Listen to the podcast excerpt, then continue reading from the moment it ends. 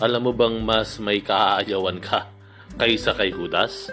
Welcome to Father Jade Shares where I share some reflections for the daily gospel reading. Today is uh, Tuesday of the Holy Week and our gospel is a gospel according to John chapter 13 verses 21 to 33 and verses 36 to 38. Reclining at table with his disciples, Jesus was deeply troubled and testified, Amen, Amen, I say to you, one of you will betray me. The disciples look at one another at a loss as to whom he meant. One of his disciples, the one whom Jesus loved, was reclining at Jesus' side. So Simon Peter nodded to him to find out whom he meant.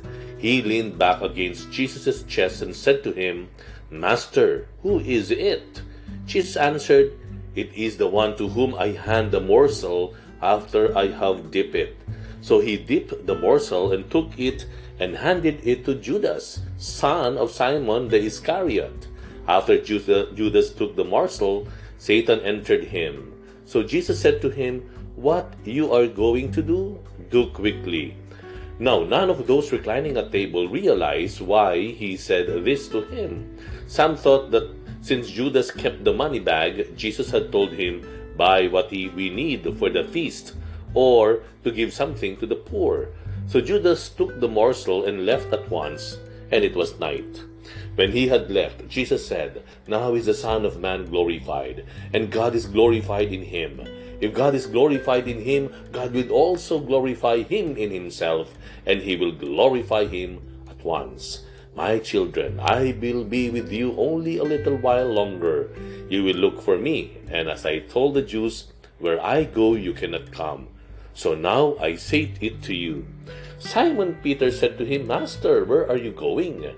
Jesus answered him, Where I am going, you cannot follow me now, though you will follow later. Peter said to him, Master, why can I not follow you now? I will lay down my life for you. Jesus answered, Will you lay down your life for me? Amen, amen. I say to you, the cock will not crow before you deny me three times. Can you imagine, ano, si Jesus was able to eat with a person, with a person who will later on ay betray him, no? si Judas. Can you imagine, ikaw makikisalo ka o kakain ka, kaharap mo, katabi mo yung alam mong traidor. Ang hirap yata noon, ano po, no? But the Lord, you know, was patient, no? He endured those times na pagkakasama sila sa kainan, sa pagpapahinga, sa paglalakbay, at ang kasama ng Panginoon, alam niya, ay pagba, mag, tatatwa sa Kanya. You know? And he was able to endure that. Ano po, uh, you know, si Judas, no, after such trust ang tanggap niya sa Panginoon, you know, um, thought of ibenta yung kanyang kanyang guro, no? Um, ibinenta sa isang halaga sa mga Hudyo. Okay? So, um, I, I think yung po ang ang uh, uh, malaking punto dito. No? But, but, guess what? I think kung si Judas ay uh, parang kontrabida at sabi nga natin ngayon you know, ang pangit ng salitang Judas o pangalan ng Judas kasi pag sinabing nako, ng Judas yan o wag ka mang Judas no? Ang pangit na ng pangalan ni Judas kasi siya yung uh, nag-betray, ano? Siya yung nagtatwa, you know? Siya yung uh, nag-traidor. And we don't want uh, that kind of person in our lives. Pero wait, wait. Parang mas nakakatakot si Pedro. Tingnan niyo po. Si Pedro, no, sabi nung sa bandang huli ng Ebanghelyo, nung sinarinig niya ang Panginoon, sa pupuntahan ko, walang makasusunod. Aba, ang Pedro, tayo, ayan, ano, Panginoon, saan ka pupunta? Inulit ng Panginoon. Kung saan ako makapupunta, hindi ka makapunta pansamantala, but later on, we will follow. Pero ang sabi ng Panginoon, ano ang sabi ni Pedro? No, I will lay down my life for you. Whoa, wait! You know, such a strong statement from Peter. No? Sabi niya, itataya niya ang buhay niya. He will put his own life online for Jesus. Itataya niya ang lahat para kay Jesus. Pero ano po ang nangyari? Ang sabi ng Panginoon sa kanya, Pedro, Pedro, bago tumilaok ang manok bukas ng umaga, tatlong beses mo na ako na i-deny. Tatlong beses mo ako na hindi na, na iyong uh, i, ipagkakano o i-deny. Meaning, kaya nung sumunod after that, that, that night, di ba, alam naman natin ang nangyari when Jesus was arrested, finally arrested, at nag, nag, nagpulasan ng mga alagad, no may naka, makakita kay Pedro. Di ba ikaw yung alagad ni ni Jesus? Ikaw yung kaibigan niya kasama ka sabi ni Pedro no hindi ako yan. No, no. putulin mo man ang, ang daliri ko hindi ako yan. Three times siyang ginawa yon parang mas nakakatakot yata yung gano'n ano sa buhay. Yung bang sa harap mo okay siya nakangiti mabait uh, seemingly trustworthy pero pagtaligod mo ang daming sinasabi sa iyo uh, you, you know, uh, uh, sasaksakin ka sa likod, sabi ng gano'n, no? Sorry for that. Pero, yun, somebody, that person will stab you at your back. Mas nakakatakot, mas maganda pa nga yung harap-harapan na, you know, parang umaamin na sa kaniyang, uh, halimbawa, eh, sa kaniyang uh, ill feeling sa iyo, yung sama na loob, magalit sa iyo, harap-harapan na, kesa yung sa harap, no? Uh, okay, maganda, uh, everything's oh, well. Tapos yung pala, try tatry rin ka rin din pala, no? Na uh, ikaw pala ay uh, sisiraan pag nakatalikod ka na.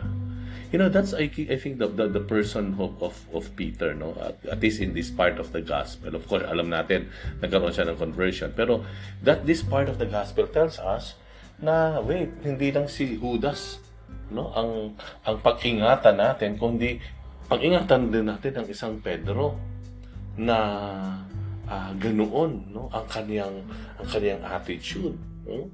uh, but you know at at at the end of uh, it all tingnan natin si Jesus. I think that this is most important. Tingnan natin si Jesus. Bakit? Ano makita natin kay Jesus?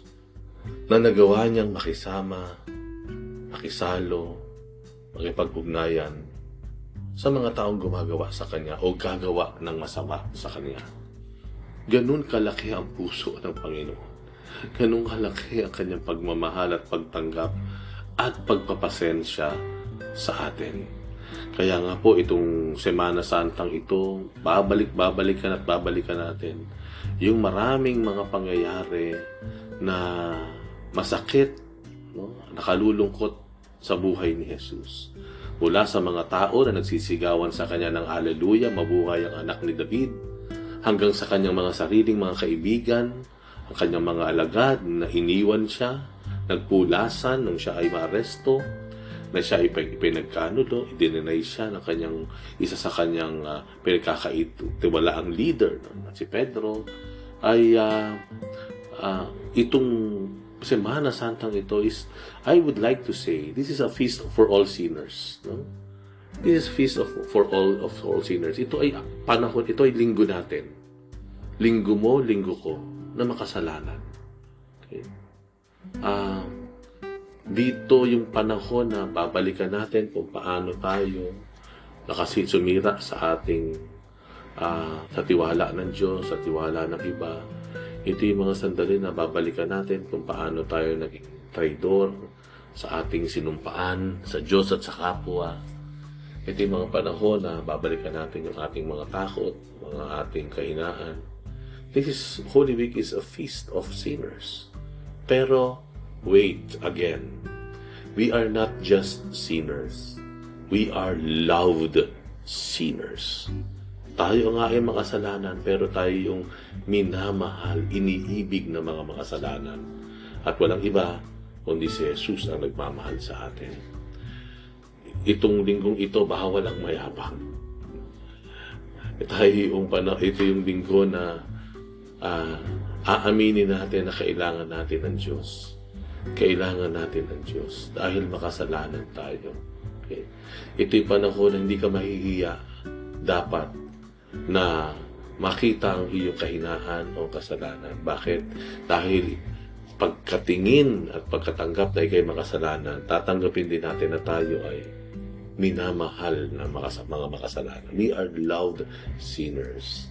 And this Holy Week will end dun, dun sa summit, sa rurok ng ating buhay pananampalataya, doon sa Pasko ng muling pagkabuhay, Easter Sunday, starting from the vigil of Easter Sunday, Saturday night, ito naman po ang rurok. Bakit?